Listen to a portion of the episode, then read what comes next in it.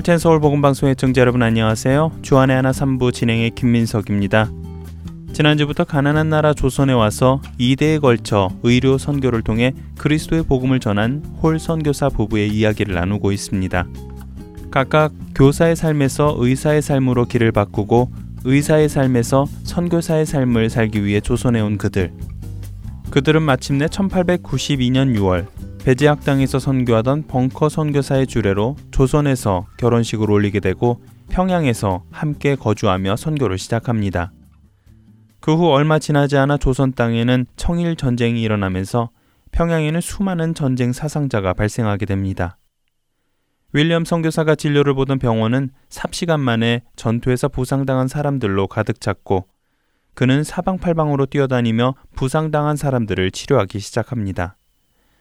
윌리엄 홀과 함께 의료 선교를 하던 윌리엄 스클랜턴은 당시 윌리엄의 모습을 이렇게 말합니다.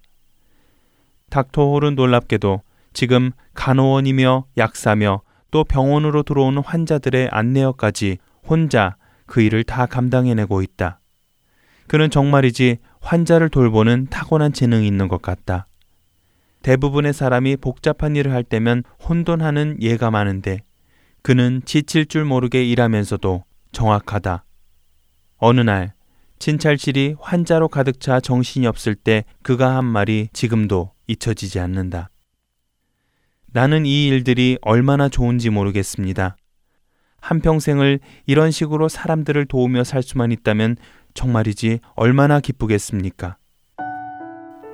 닥터 홀은 늘 환자들을 치료할 때 사랑과 동정심으로 가득 차 있다. 그의 그러한 사랑이 지금 우리의 삶 속에서 하나님의 기적들을 낳고 있다. 사랑은 여전히 사랑이어서 그대 깊은 마음을 쉬게 해 늦겨울 지나면 새봄이 오듯 저기 어딘가 여전히 반짝이지. 그대 모습 이미 아름다워. 마치 잊혀진 얘기 같아도 한 줌의 용기와 한 방울의 눈물 그 눈으로 보게 되면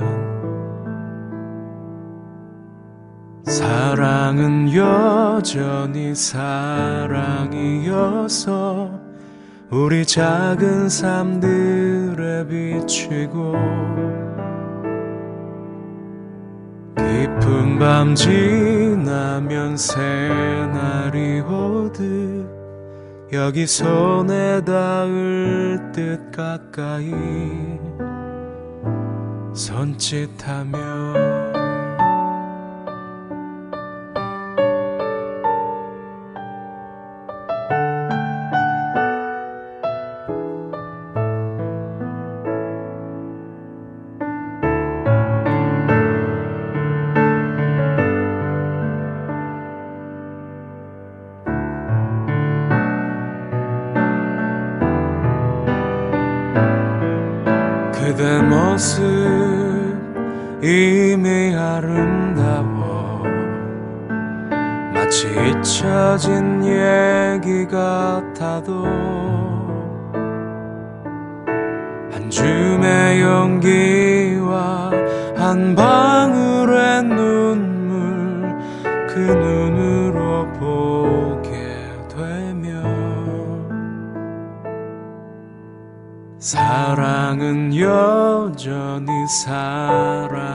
사랑이어서 우리 작은 삶들에 비추고 깊은 밤 지나면 새날이 오듯 여기 손에 닿을 듯 가까이 손짓하지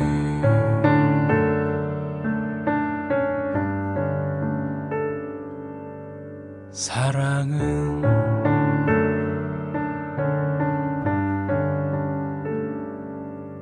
사랑은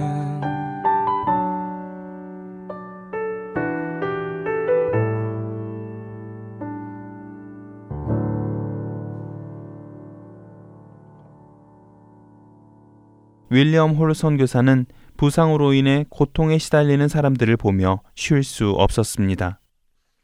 자신의 몸을 돌보지 않으면서까지도 고통으로 시달리는 사람들을 먼저 진료하고 치료해 나갑니다.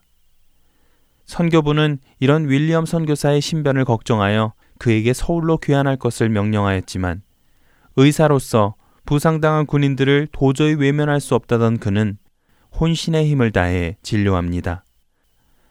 그러나 아쉽게도 윌리엄 홀은 결국 과로와 발진 티푸스에 간염돼 1894년 11월 24일 하나님의 품으로 먼저 떠나가게 됩니다.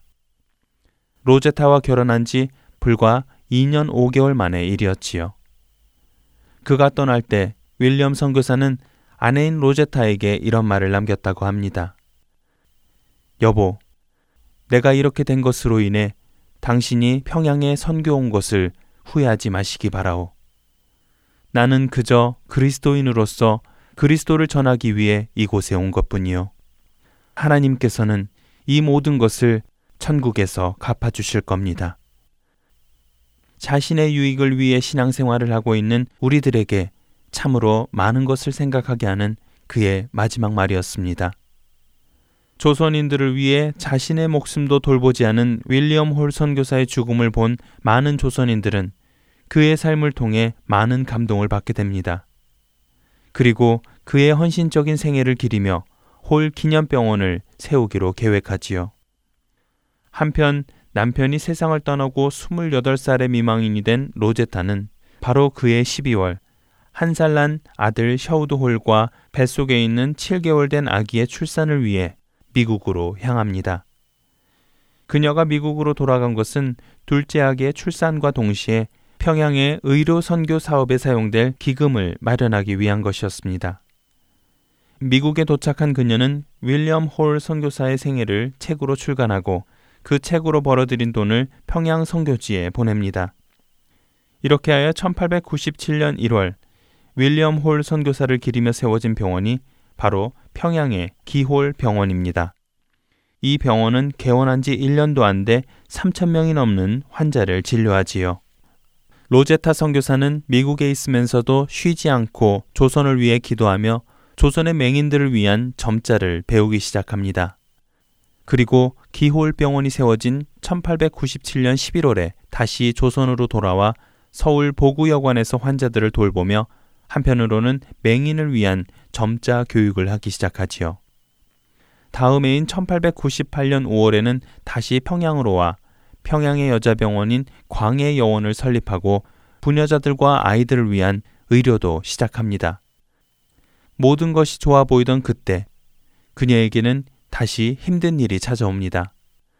바로 세 살 난 그녀의 딸이 풍토병에 걸려 세상을 떠나게 된 것이지요. 그녀는 딸 시신을 데리고 평양에서 서울 양화진까지 내려와 그녀를 남편 옆에 묻게 되는데요. 그때 그녀는 놀랍게도 하나님께 이런 기도를 합니다. 하나님, 사랑하는 아들 셔우드 홀과 한국에서 평생 사역할 수 있게 해주세요. 구주의 십자가 보혈로 죄 씻음 받기를 원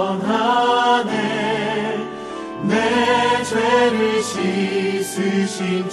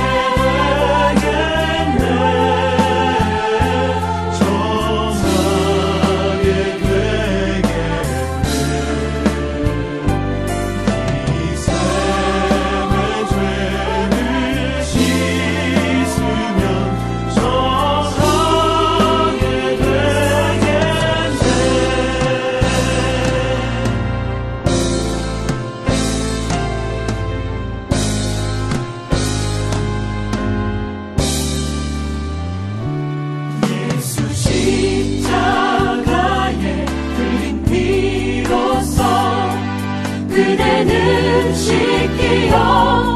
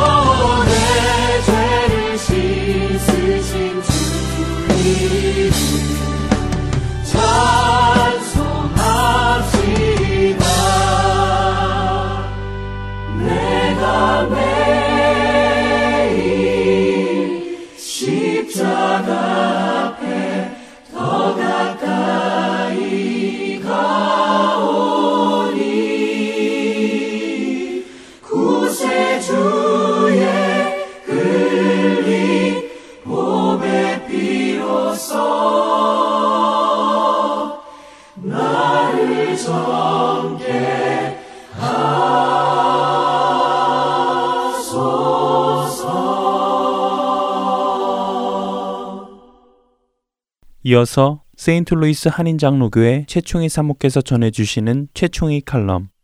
오늘의 제목은 갱년기 유감입니다.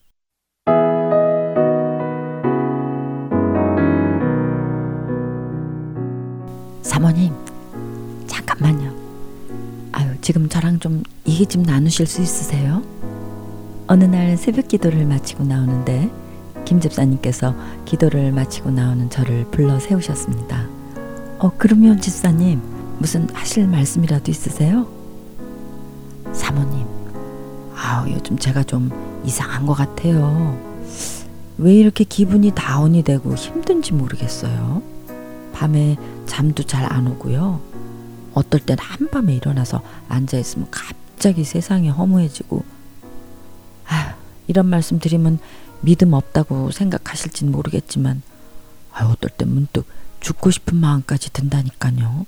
제가 눈을 동그랗게 뜨고 김 집사님을 쳐다보자 김 집사님께서는 탄식을 하시듯 깊은 숨을 내몰아쉬시며 말씀을 이어갔습니다. 아휴, 정말 저도 이런 제가 싫고요. 어떻게 제가 제 마음을 컨트롤할 수가 없네요, 이상하게. 아유, 사모님, 저 이제껏 헛믿은 걸까요? 제가 믿음이 요 정도인가 생각하면 더 부끄럽고 괴롭고 그러네요. 하지만 사모님, 아우, 정말 요즘 같아선 하루하루가 버거워요. 빨리 주님이 불러가시면 좋겠어요. 집사님, 요즘 뭐 걱정되는 일이라도 있으세요?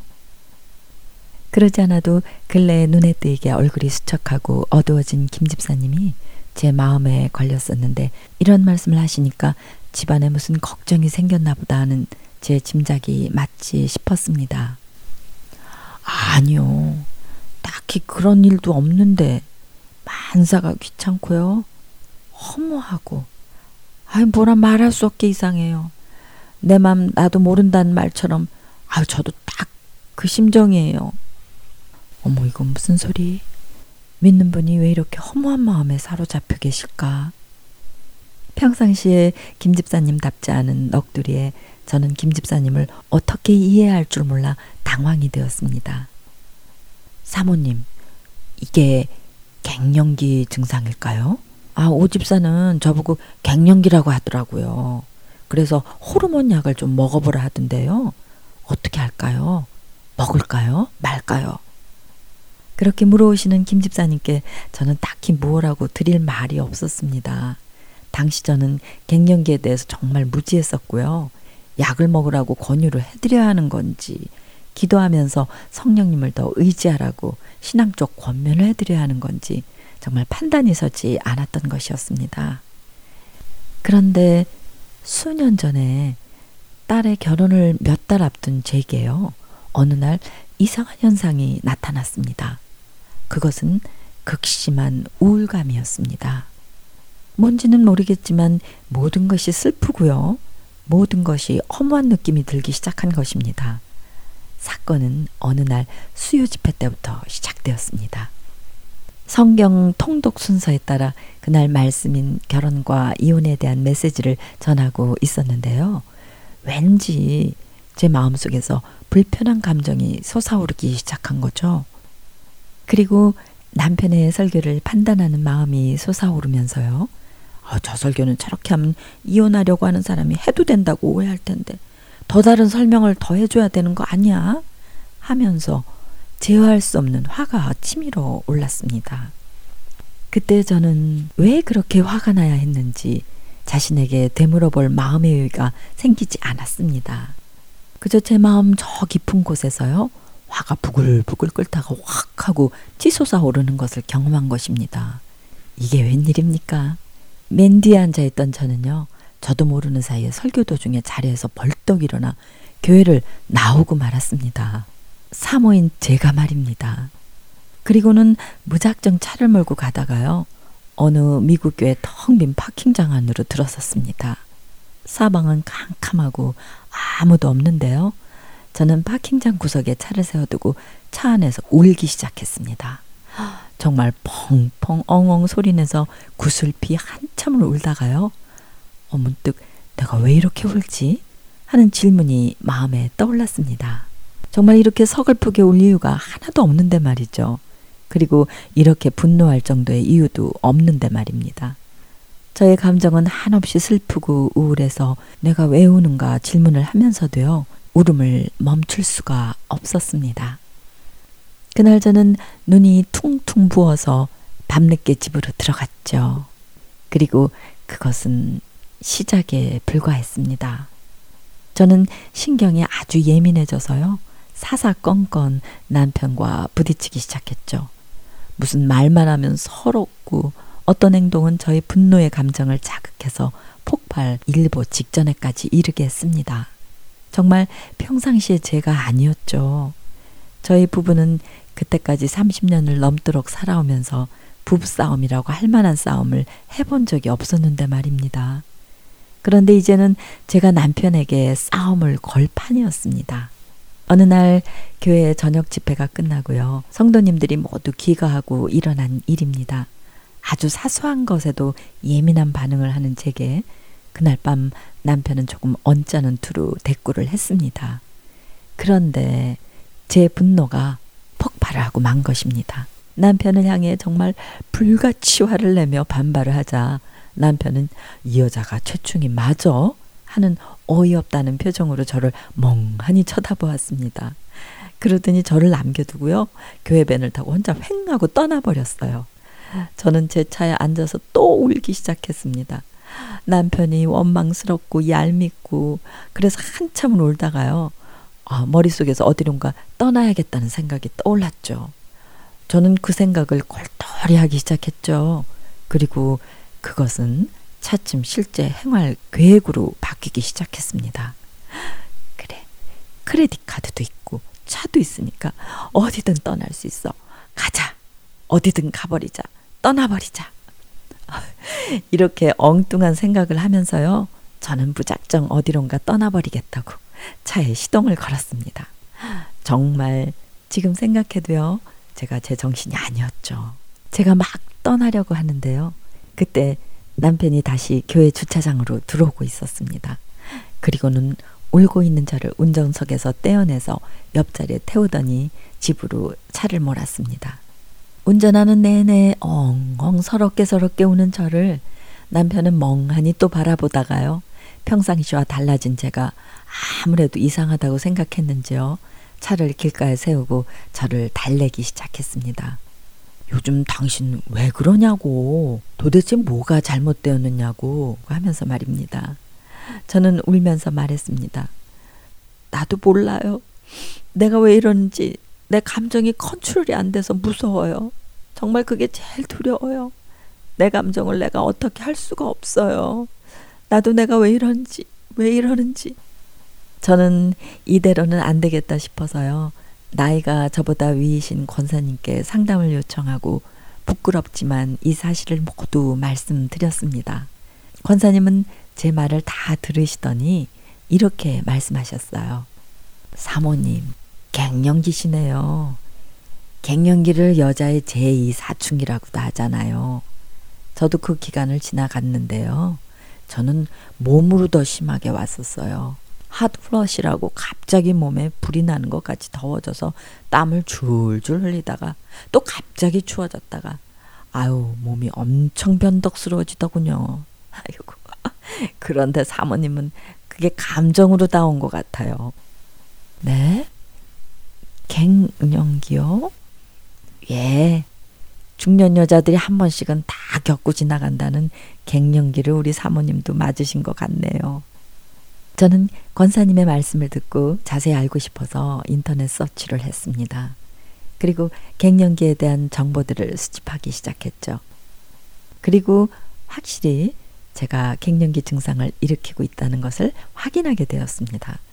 저는 권사님이 조언해 주신 대로요. 이 사실을 남편에게 알리고 도움을 부탁했죠. 권사님께서는 이 기간을 빨리 잘 넘어가려면요. 본인도 자신을 잘 이해하고 대처해야겠지만 가족들의 협조가 무엇보다도 필요하다고 하셨거든요. 남편은 제가 준 정보들을 곰곰이 살펴보더니 고개를 끄덕이며 저를 향해 이렇게 말했습니다. 허허, 최충이도 사람이네. 사람이야. 하참, 내 생전 당신 이런 모습은 처음이다. 처음이야. 제2의 사춘기라. 하하. 그 남편은 정말 변덕스러워진 저를 도와주려고 애쓰는 모습이 역력했죠. 제가 예민해서 트집을 잡고 반발을 하면요. 그냥 침묵으로 부딪히는 것을 피해서 눈치를 보면서 제 주변에서 맴돕니다. 제가 우울한 무드로 다운되어 있으면 일부러 안 하던 유머까지 하면서요. 저의 기분을 맞춰주려고 애를 씁니다. 어느 날 밤엔 제가 우울한 무드에 사로잡혀 바다가 그립다고 했더니요. 말없이 저를 데리고 차를 몰아서 다운타운 강가로 데려다 주었습니다. 미주리주는 바다를 보려면 10시간도 넘게 차를 몰고 가야 바다를 볼 수 있기 때문에요. 강물이라도 보며 위로를 삼으라고 미시시피 강가로 저를 데려간 것입니다. 11시가 가까운 한밤의 말입니다. 저는 아무도 없는 그 밤 강가에서 하염없이 강물을 바라보면서 이유 없는 눈물을 흘리다가 돌아왔습니다.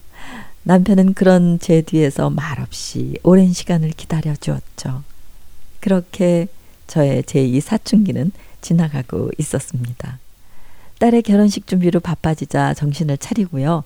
긴장하지 않을 수 없는 상황이 되자 저도 마음의 고삐를 단단히 잡게 됐죠.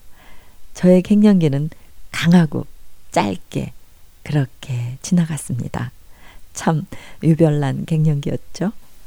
저는 제게 울감과 허무감을 호소했던 그리고 죽고만 싶다던 김 집사님을 아, 정말 완전히 이해하게 됐죠.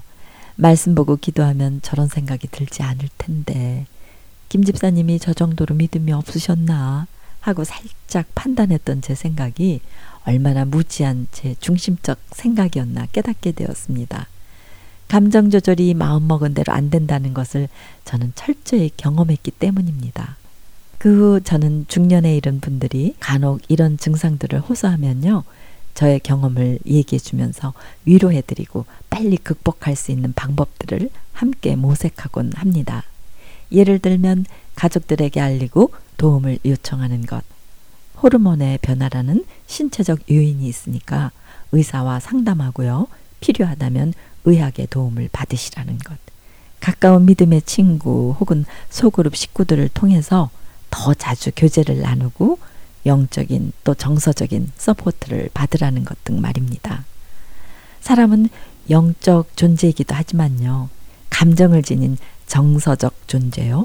또한 신체를 지닌 육체적 존재이지요. 영, 육, 혼이 하나인 전인적 존재가 사람인 것입니다. 그래서 한 부분이 병이 들면요. 다른 부분들이 영향을 받지 않을 수 없죠. 영적으로 병이 들면 정서적으로도 불안하고요. 몸도 그에 따라서 서서히 약해지게 마련입니다. 식욕이 없어진다거나 소화가 안 된다거나 가슴이 답답하거나 그런 이런저런 증상들이 일어나게 되죠. 또 한편으론 오랫동안 육체적 병을 앓게 되면요. 자연히 정서적으로도 우울해지게 마련이고요. 영적으로도 다운이 되기도 하지요. 이렇게 그리스도인들 역시 영적 삶도 중요하지만 감정을 잘 다스릴 줄도 알아야 하고 육체를 돌보는 것 역시 중요하고 필요한 일들인 것이죠. 갱년기 증상은 믿음이 없어서도 아니요. 영적 침체기의 증상이 아니라 육체적으로 급작이 찾아온 호르몬의 변화로 일어난 증상들인 것입니다. 그런 것을 믿음이 없는 사람이라고 판단하거나 부적당한 처방을 한다면 당사자는 자책감까지 겹쳐서 어려움은 훨씬 더 오래 지속될 것입니다. 착실하다고 생각했던 사모가 목사인 남편과 싸우고 가출을 해서 어디론가 떠나버렸다고 생각해 보세요. 참 사람들은 상상할 수 없는 일이 일어났다고 별의별 이야기들을 다 할 것입니다. 그 사람 사정을 충분히 이해하지 못하고 잘못된 방향으로 생각하고 잘못된 처방을 한다면 충분히 그런 엉뚱한 일들이 우리 주변에서 일어나지 않는다는 보장이 없을 것입니다. 사모도 갱년기를 겪느냐고요? 네. 사모도 사람이고 여자이기에 갱년기를 이렇게 격하게 겪는다고 하네요. 애청자 여러분, 여러분 중에 혹시 갱년기를 지금 지나고 계신 분들이 계신 것은 아닌죠? 조금 더 자신을 여유롭게 봐주시고요. 가족에게 이해를 구하며 말씀드린 대로 의학적으로도 도움을 받으시고 성령님의 도우심을 구하시면서요. 오히려 주님께로 더 가까이 가는 은혜로 채우시는 시간이 되시기를 바랍니다. 애청자 여러분, 여러분들의 영, 혼, 그리고 유기, 건강, 강건하시기를 바라오며 저는 다음 주에 다시 찾아뵙겠습니다. 샬롬.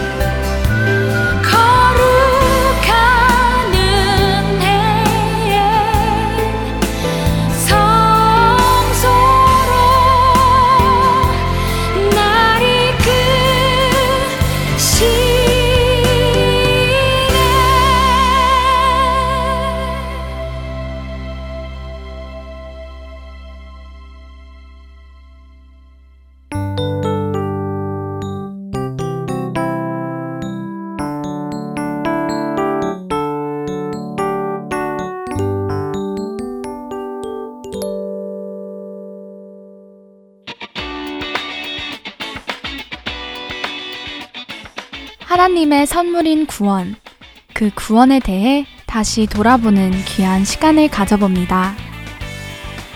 서울 베이직교회 조정민 목사께서 구원이란 무엇인가 라는 주제로 10월 3일부터 31일까지 5주 동안 강해해 주십니다.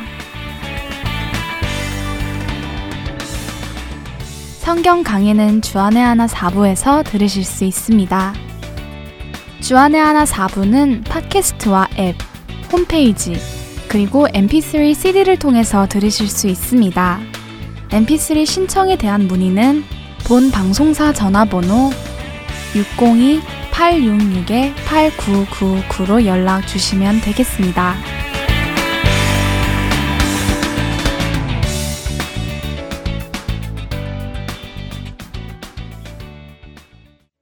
한국 극동방송에서 제공하는 성경의 파노라마로 이어집니다.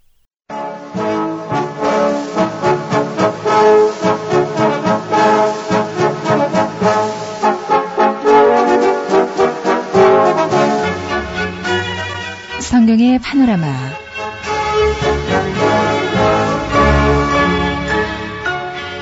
시대적으로 재구성해서 입체적으로 성경 말씀 살펴보고 있습니다. 노우호 목사님이십니다. 목사님 안녕하세요. 반갑습니다. 김성윤입니다.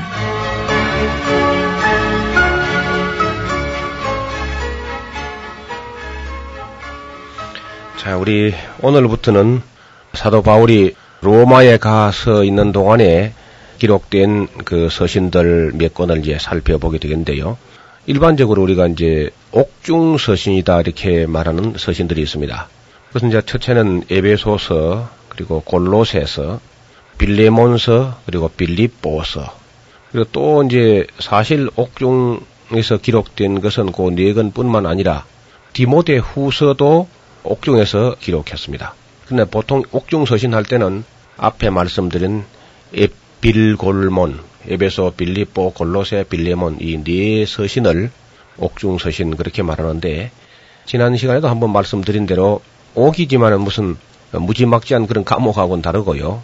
아마 그 바울을 호송할 때의 책임자였던 아우구스투스의 그러니까 로마 황제의 친위대 소속인 율리우스라는 그 백부장이 아주 바울에게 은혜를 받아가지고 바울을 호송하면서 일어났던 모든 사건들을 그 로마 황제에게 좋게 말씀드려 가지고 또 미결수지만은 감옥에 이렇게 처박히지 않고 바울이 자기 셋집에 아마 상당한 예우로 봅니다. 제가 볼 때는 자기 셋집에 유하면서 밖에 나갈 수는 없고 그리고 오는 사람들은 다 영접할 수도 있고 사람들을 가르칠 수도 있는 그런 자유가 있었지요.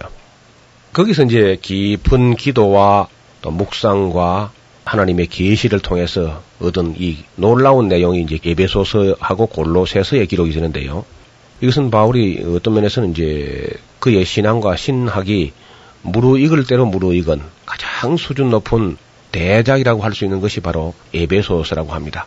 일반적으로 우리가 교회에서 많이 알려지는 뭐 바울의 서신을 대표하는 것은 로마서다 그렇게 말하지 않습니까? 네. 그래도요 사실 그 어떤 수준이나 차원을 두고 말하면은 로마서는 음. 기독교 교리의 기초에 해당한다면은 네. 에베소는 그 기초 위에 건물을 짓는 거예요 지금. 다시 말하면 로마서가 기독교 교리의 기초가 되는 이신 득이의 믿음으로 의롭다함을 받는 거기에 이제 정말 기초라고 하면은 에베소서는 틀을 닦아놓은 그 기초 위에 정말 하나님의 교회를 세우는 아주 소중한 내용이고 또 아주 수준이나 뭐 차원이 가장 높은 서신이 아닌가 그렇게 볼 수 있습니다. 많은 서신들 중에서 그 내용면이나 신학적인 면으로 아주 풍성하고 충만한 서신이라고요. 그래서 아마 이 서신을 두고 풍성과 충만이라는 말이 가장 합당할 것 같아요. 어떤 분은 이 에베소서는 막 넘치는 책이다. 음. 어, 하나님의 은혜와 또 진리가 충만하고 차고 넘쳐서 이것이 어떤 분은 재밌는 관찰을 하신 분, 이 에베소서가 차고 넘쳐가지고 골로새서가 되었다. 한장 붙고 남아가지고 네. 골로새서가 되었다. 이렇게 말하는 분도 있어요. 그럴 정도로. 예, 그런 네. 정도로 지금 바울은 그 마음 속에 육신은 비록 감옥에 이렇게 자유를 유린되고 이렇게 억압되고 연금되어 있는 상태지만은 그럴수록 오히려 영적으로는 더 충만해진 그런 상황을 우리가 볼 수 있습니다. 그래서 자기의 몸이 갇힌 것이 오히려 복음의 진보가 된 줄로 믿어라. 그래서 갇힌 나를 부끄러워하지 말고 또 낙심하지 말 것을 성도들에게 권면하면서 자기 자신의 육신은 그 감옥에 매이기도 하지만은 하나님 말씀은 오히려 매이지 아니하더라는 그런 간증도 합니다. 자, 오늘 이 예배소서 내용을 역시 두 부분으로 나누어서 생각할 수 있는데요. 네. 1장부터 3장까지는 교회론이라고 하는 이 상당히 신학적이고 이론적인 면을 다루게 됩니다. 그리고 바울은 이 교회론을 시작할 때 뭐 교회 조직이나 무슨 사명이나 이런 걸로 먼저 이야기하지 않고요. 교회론을 시작하면서 예정론으로 이야기를 시작해요. 즉 교회를 하나님 만드시는 것이 그저 어떻게 뭐 역사를 꾸려 나가다 보니까 자연 발생적으로 교회가 생겼다고 보는 것이 아니고 절대로 그렇지 않죠. 예, 창세 전부터 하나님은 이 교회를 예정하셨다는 겁니다. 네. 예수 안에서 예수 그리스도 안에서 하나님이 예정하신 것은 바로 이 교회를 예정하시고 그 뜻을 이루어가는 과정이 역사라는 관점에서 보고 있는 것이죠. 이때 아마 연대 순으로 하면은 AD 62년경 61년에서 63년 어떻든 그 어간에 기록됐다고 보는데 그때는 사도 바울의 나이도 아마 그만큼 됐을 걸로 봐요. 한 60세가 넘어서 뭐 이제 노년을 바라보고 있고 그의 한 30세에 넘어서 주님의 부르심을 받았다고 하면은 30년 이상을 쭉 교회를 개척하고 신학을 정리하고 계시를 받고 하면서 이제 그의 신학이 마무리 단계에 왔다고 볼 수 있습니다. 그만큼 그의 신학과 신앙과 인격이 무르익었고 또 시간도 지금 바쁘지가 않아요. 뭐 전에 막 역시 사역 현장에 뛰어다닐 때 같으면 시간에 쫓기고 바쁘지만은 지금 뭐 4년씩이나 가이사라 감옥에서 2년간 있었고요. 네. 감옥을 옮겨와서 이제 로마에 와서 또 연이어서 2년 있는 거니까 4년씩이나 긴 시간이 주어졌기 때문에 허겁지겁 쓴 것이 아닙니다. 이것은 그렇겠네요. 깊은 기도와 묵상과 자기 정리를 하면서 아주 그래서 문장도 아주 다듬어져 있고 세련되고 번역을 했지만은 그래도 거기 아름다운 문장과 그 풍성하고 충만한 그런 문체가 우리를 큰 감동으로 이끌어내는 그런 서신입니다. 그러니까 서신 중에 여왕이라고 해도 뭐 예, 과언이 그렇게 아니겠네요. 말합니다. 꼭 여기 성경학자들이 에베소서를 깊이 공부해 본 분들 또 바울 서신 전체를 공부하시다가 느끼는 것은 에베소서야말로 서신의 여왕이다 그런 말을 아낌없이 그렇게 할 수 있습니다. 또 한편은 이제 이 서신은 비단 그 에베소 한 교회에만 보내는 것이 아니고 네. 에베소 교회가 아마 맨 먼저 전달 받기는 하지만은 회람 문서로 즉 여러 교회에서 돌려가면서 모든 교회가 이 내용을 읽어야 되도록 제작된 그래서 에베소는 바울이 가장 오래 시무했던 곳이기 때문에 개인적으로도 아는 사람이 가장 많은 수 있는 교회인데 그 개인적 문안이 없습니다.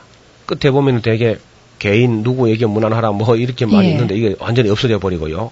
오히려 이 편지를 전달하는 두기고라는 바울의 연락책을 맡은 사람이 있는데 개인적인 사정은 사적인 정황은 두기고 입으로 너에게 전할 것이다. 그러니까 이 편지를 쓸 때에 적어도 이 에베소서 골로새서만큼은 이것이 바울이 개인적인 어떤 그런 사연을 쓰는 것이 아니고 공적 서한으로 공한으로 이렇게 이제 분류될 수 있습니다.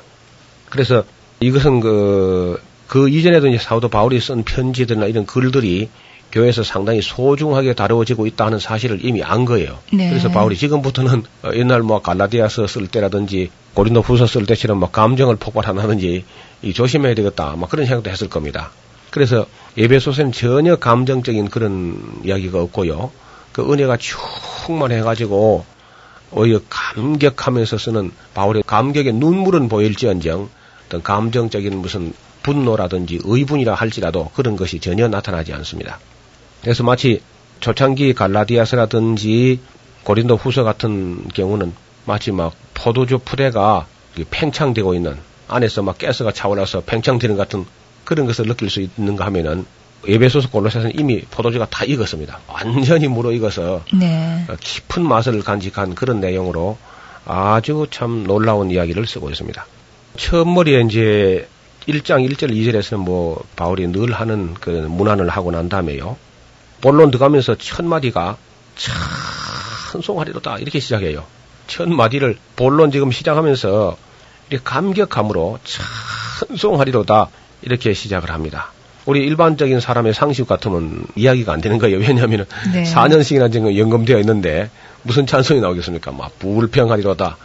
아이고 뭐 짜증나리로다 할 텐데 전혀 그렇지 않고 찬송하리로다 하면서 왜냐하면 이렇게 조용하게 지내는 시간은 그 나름대로 의미가 있었다는 겁니다. 아마 바울이 그때에 자유했다면은 교회가 몇 개 더 개척되었겠죠 아무래도.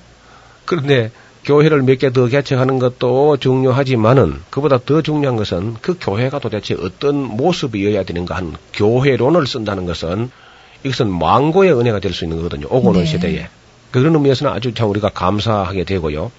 사도 바울이 감옥에 연금된 것은 불행스러운 사실 같이 보입니다만은 일견. 그러나 결과적으로 볼 때는 이것이 얼마나 기독교에 큰 흔적을 남겼는가. 이것이 에베소서라는 위대한 서신이 있음으로 말미암아서 기독교가 교회의 모습을 다듬어가고 교회의 어떤 교회론을 정리하는데 아주 중요한 그런 서신이 되었거든요. 그래 그분이 이렇게 말합니다. 찬송하리로다 하나님 곧 우리 주 예수 그리스도의 아버지께서 그리스도 안에서 하늘에 속한 모든 신령한 복으로 우리에게 복을 주셨기 때문에 찬송하지 않을 수 없다. 그렇게 하면서 이제 4절 이하에는 도대체 하늘에 속한 그 신령한 복이 무엇인지를 쭉 이야기하는데 아, 제가 뭐 간단간단하게 조금 설명을 드릴게요. 그 4절에 곧 이하가 이제 하늘에 속한 신령한 복, 바울이 찬양할 수밖에 없는 그 복인데 네. 그게 무슨 이야기냐면 첫째 창세 전에 그리스도 안에서 우리를 택하셨다는 겁니다. 창세 전에. 그러니까 천지를 창조하시기 그 전에 이미 선택을 예정하시고. 선택하시는 예. 우리가 뭐 건물을 지으려고 하면 미리 그 구상을 하고 설계를 미리 그럼요. 않습니까? 예. 그런 것처럼 하나님은 어서 무턱대고 무슨 해보다가 그때 가서 무슨 형편에 따라서 일을 처리하는 것이 아니고 미리 다 정하신 뜻이 있다는 거죠. 그 유명한 물리학자 알버트 아인슈타인 같은 그 역시 그 피는 유대인인데요. 그분이 남긴 유명한 말 중에 한마디가 신은 주사위 놀이를 하지 않는다. 어떤 것에 던져봐가지고 거기 운명을 걸지 않는다는 겁니다. 절대 주권을 가지고 예정하신 뜻, 계획하신 뜻을 가지고 일하시는 분이시지 무슨 뭐 천지를 창조해보고 인간들이 하는 거 봐가면서 어떻게 해보겠다 그런 식으로 일을 하지 않는다는 겁니다. 그래서 창세전에 그리스도 안에서를 택하시고 우리도 사랑 안에서 그 앞에 거룩하고 흠이 없게 하시려고 그 기쁘신 뜻대로 우리를 예정하시고 첫째는 택하시고 둘째는 예정하시고 이거 전부 다 뭐뭐 하시고 뭐뭐 하시고 하신 것은 순전히 하나님이 일방적으로 하신 거예요. 네. 하시고 그 기쁘신 뜻대로 우리를 예정하사 예수 그리스도로 말미암아 자기의 아들들이 되게 하시고 이것도 이제 우리를 하나님의 아들들 되게 하신 것도 하나님이 하신 겁니다. 하시고 또 그 에, 피로 말미암아서 예, 그의 피 아들의 피로 말미암아서 우리를 우리를 구속해 주셨죠. 구속 예. 구속하시고 그것도 하나님 하신 것이에요. 네. 그 구속하신 후에 또 모든 지혜와 총명으로 넘치게 해 주시고 또 우리에게 그 비밀을 알게 해 주시고 나중에는 성령으로 인쳐서 영원히 하나님의 것으로 구별해 버렸다. 교회가 하나님의 예정하신 뜻 가운데 가장 소중한 것이었다. 어떤 면에서는 하나님의 이 우주 경영, 우주를 창조하시고 우주를 경영하시는 그 목적이 바로 이 교회를 만드는 거죠. 예수님께서도 내가 이 반석 위에 내 교회를 세우겠다. 그렇게 말씀하셨는데 우리가 이제 밤 하늘에 나가서 그 별들을 낮에도 별이 있지만 이제 햇빛에 가려서 별이 안 보이죠. 저녁 되면 이제 별이 총총 이렇게 많이 나는데 도시 사람들은 아마 별을 잘 못 보는 것 같아요. 전기불이 너무 밝아가지고. 그래서 이 별들을 이제 우리가 좀 볼 필요가 있는데. 별 볼 생각을 안 하죠. 그래요. 맞아요. 별볼일 보니까- 없다고. 그런데 이게 이제 별들을 제가 왜 강조하냐면은 예. 우주를 창조하신 하나님을 좀 생각하자는 겁니다.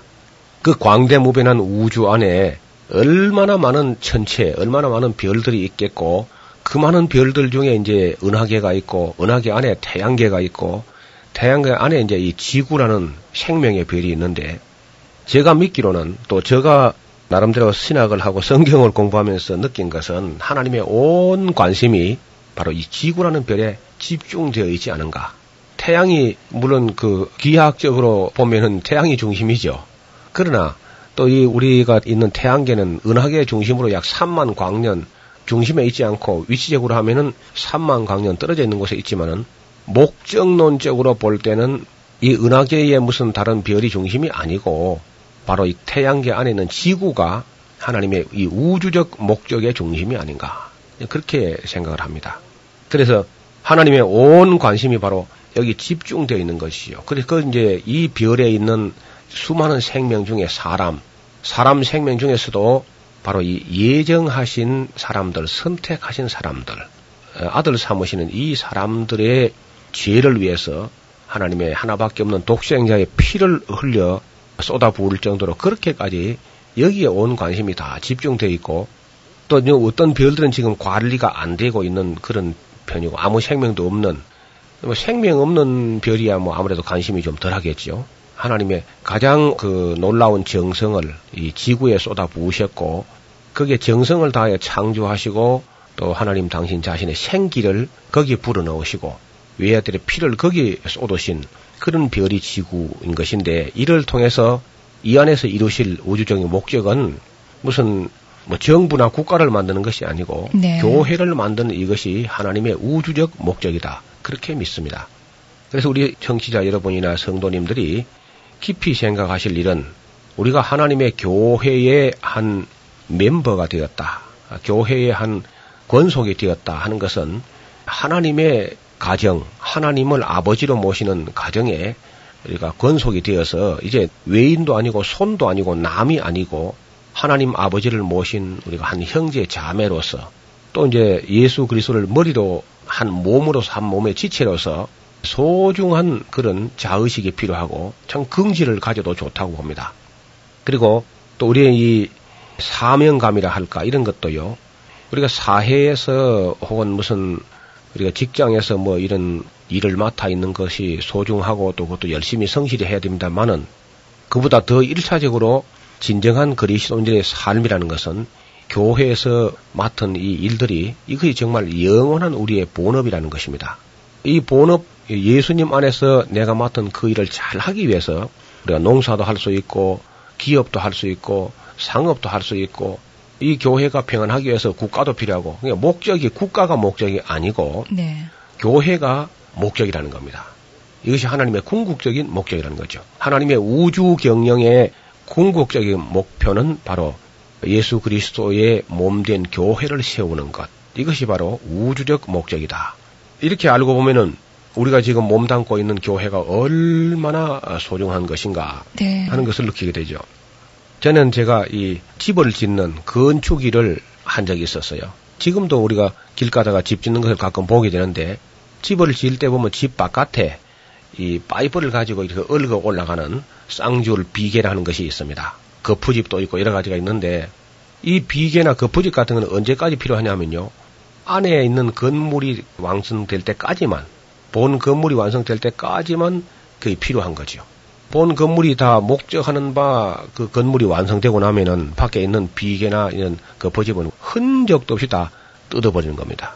그래서 오늘 우리가 하나님께서 이 우주적 목적인 교회를 그리스도의 몸된 교회를 세운 일을 다 마치고 나시면은 정부나 국회나 무슨 유엔이나 이런 것은 하나의 그 거푸집이라든지 비계에 불과한 것이기 때문에 그거는 영원한 게 아닙니다. 우리에게 영원한 것은 예수 그리스도의 몸된 교회가 영원한 것이고 또 거기에 우리가 참 땀 흘리고 충성한 것만 정말 영원한 가치를 가진다고 할 수 있습니다.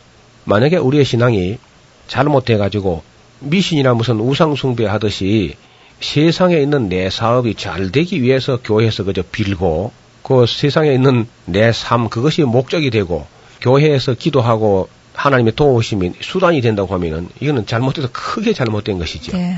근데 놀랍게도 그런 생각에 머물러 있는 분이 상당히 있을 수 있습니다. 교회 안에는.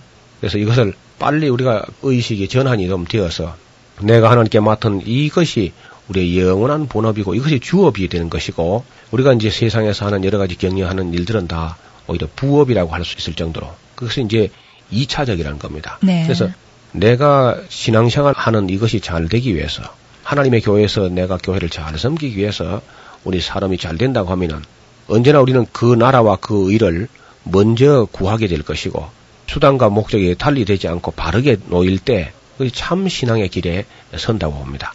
바울은 이 사실을 깨닫고 나서 그의 그 기도가 달라지고 계획이 달라져요. 원래 그의 계획은 로마를 본 다음에 스페인까지 가는 것이 그의 계획이었습니다. 그런데 이 교회와 그리스도, 그리스도와 교회라는 이 놀라운 사실을 깊은 기도와 계시를 통해서 이 비밀을 알고 나서 그는 계획이 달라진 것 같아요. 그래서 네. 그 빌리 몬스라든지 이 빌리포스 같은 걸 보면은 다시 그 옛날 개척엔 그 교로 돌아가고 싶은 마음이 간절하고 또 결국은 그 또 돌아오게 됩니다. 네. 나중에 우리가 옥중 서신 끝난 다음에 목회 서신 공부할 때 그 바울이 남은 여정들 즉 로마 옥에서 1차적으로 갇혔다가 풀려난 이후에 2차 투옥 때까지의 여정을 다시 이제 살펴볼 텐데요. 그러니까 깨닫는 것이 달라지니까 기도가 달라지고 계획도 달라지는 것을 볼 수 있습니다. 예. 그래서 우리가 모든 성도님들이 이 에베소서를 잘 공부하시고 교회론을 바르게 함으로써 정말 기도가 달라지고 소원이 달라지고 이때까지는 그저 내가 세상에서 그냥 잘 되고 내가 그저 지옥이나 안 가고 내가 천당 가고 뭐 내가 복 받고 내 자식 잘 되고 내 사업 잘 되고 전부 다 나의 무엇이 잘 되기 위해서 하나님께 기도하고 도움을 요청하는 그 내가 가진 내 소원이 내 목적이 되어 있는 그런 스타일에서 이제는 달라질 때는 하나님께서 우리에게 주신 이 교회 이것이 우리의 목적이 되고 이 교회가 잘 되는 것이 정말 우리의 영원한 터전, 우리의 영원한 유업이 바로 여기 있다는 사실을 인식하게 될 때 우리는 기도와 달라지고 생각이 달라지게 될 것입니다. 아멘. 그래서 이러한 일을 놓고 자기가 바울이 쓰임 받는다는 이 감격을 어떻게 표현하냐면요. 3장을 한번 보시기 바랍니다.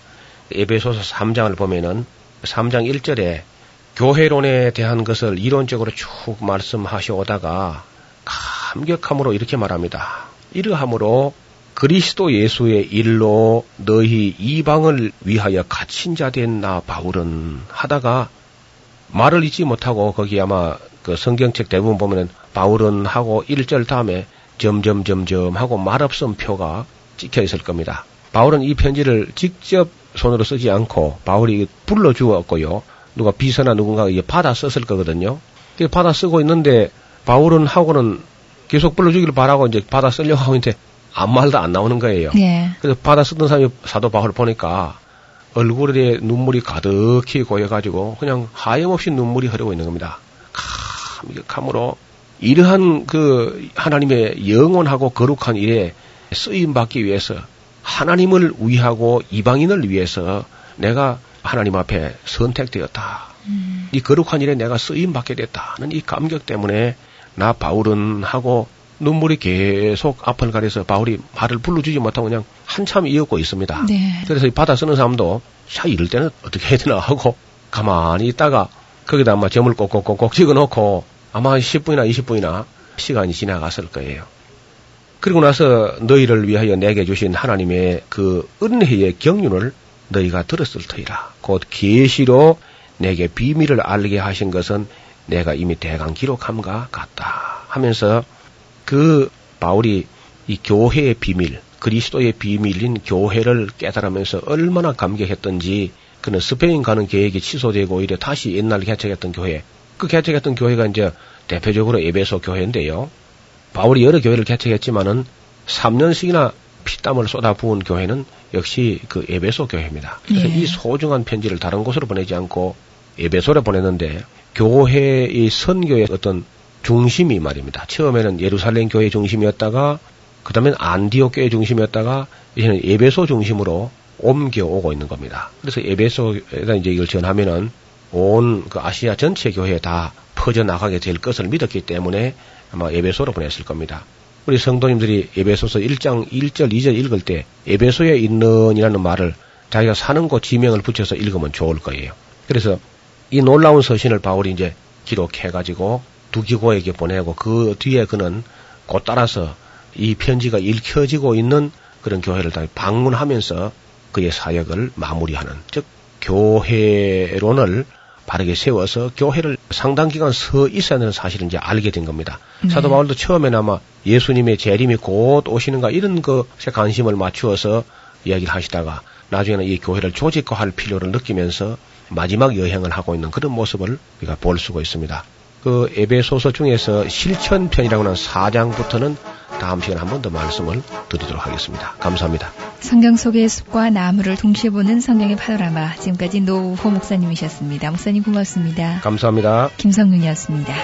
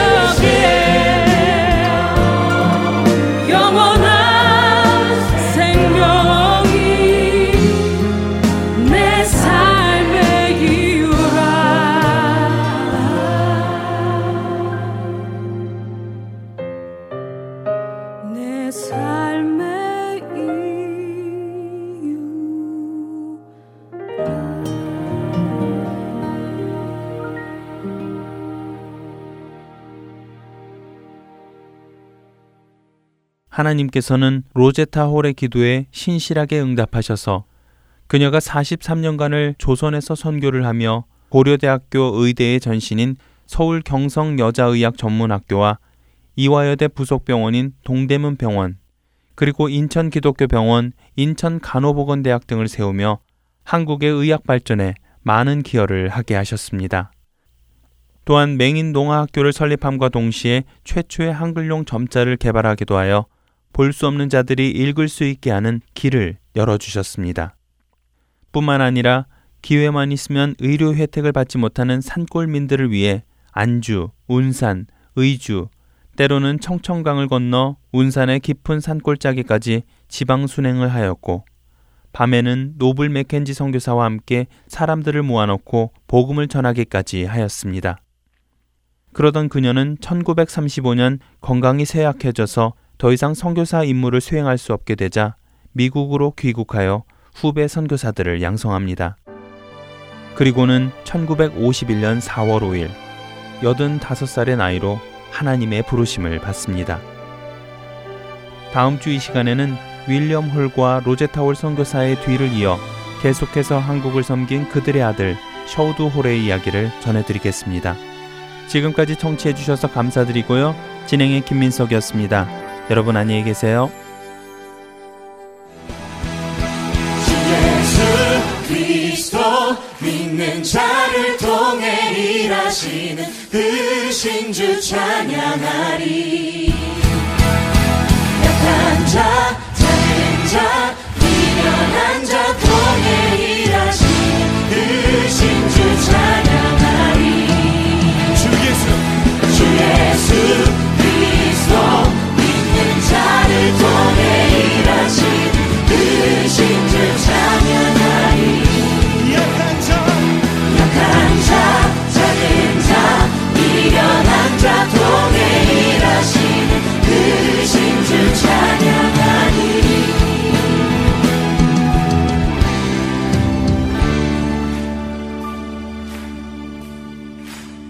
주께서 택하셨네. 우리를 부르셨네 주 백성 삼으셨네.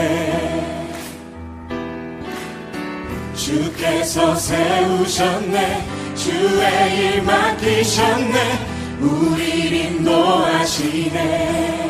주께서 택하셨네. 주께서 택하셨네. 우리를 부르셨네. 주 백성 삼으셨네. 아멘 주께서 세우셨네. 주의 일 맡기셨네. 우리 인도하시네. 주 예수. 주 예수 그리스도 믿는 자를 통해 일하신 그 신 주 찬양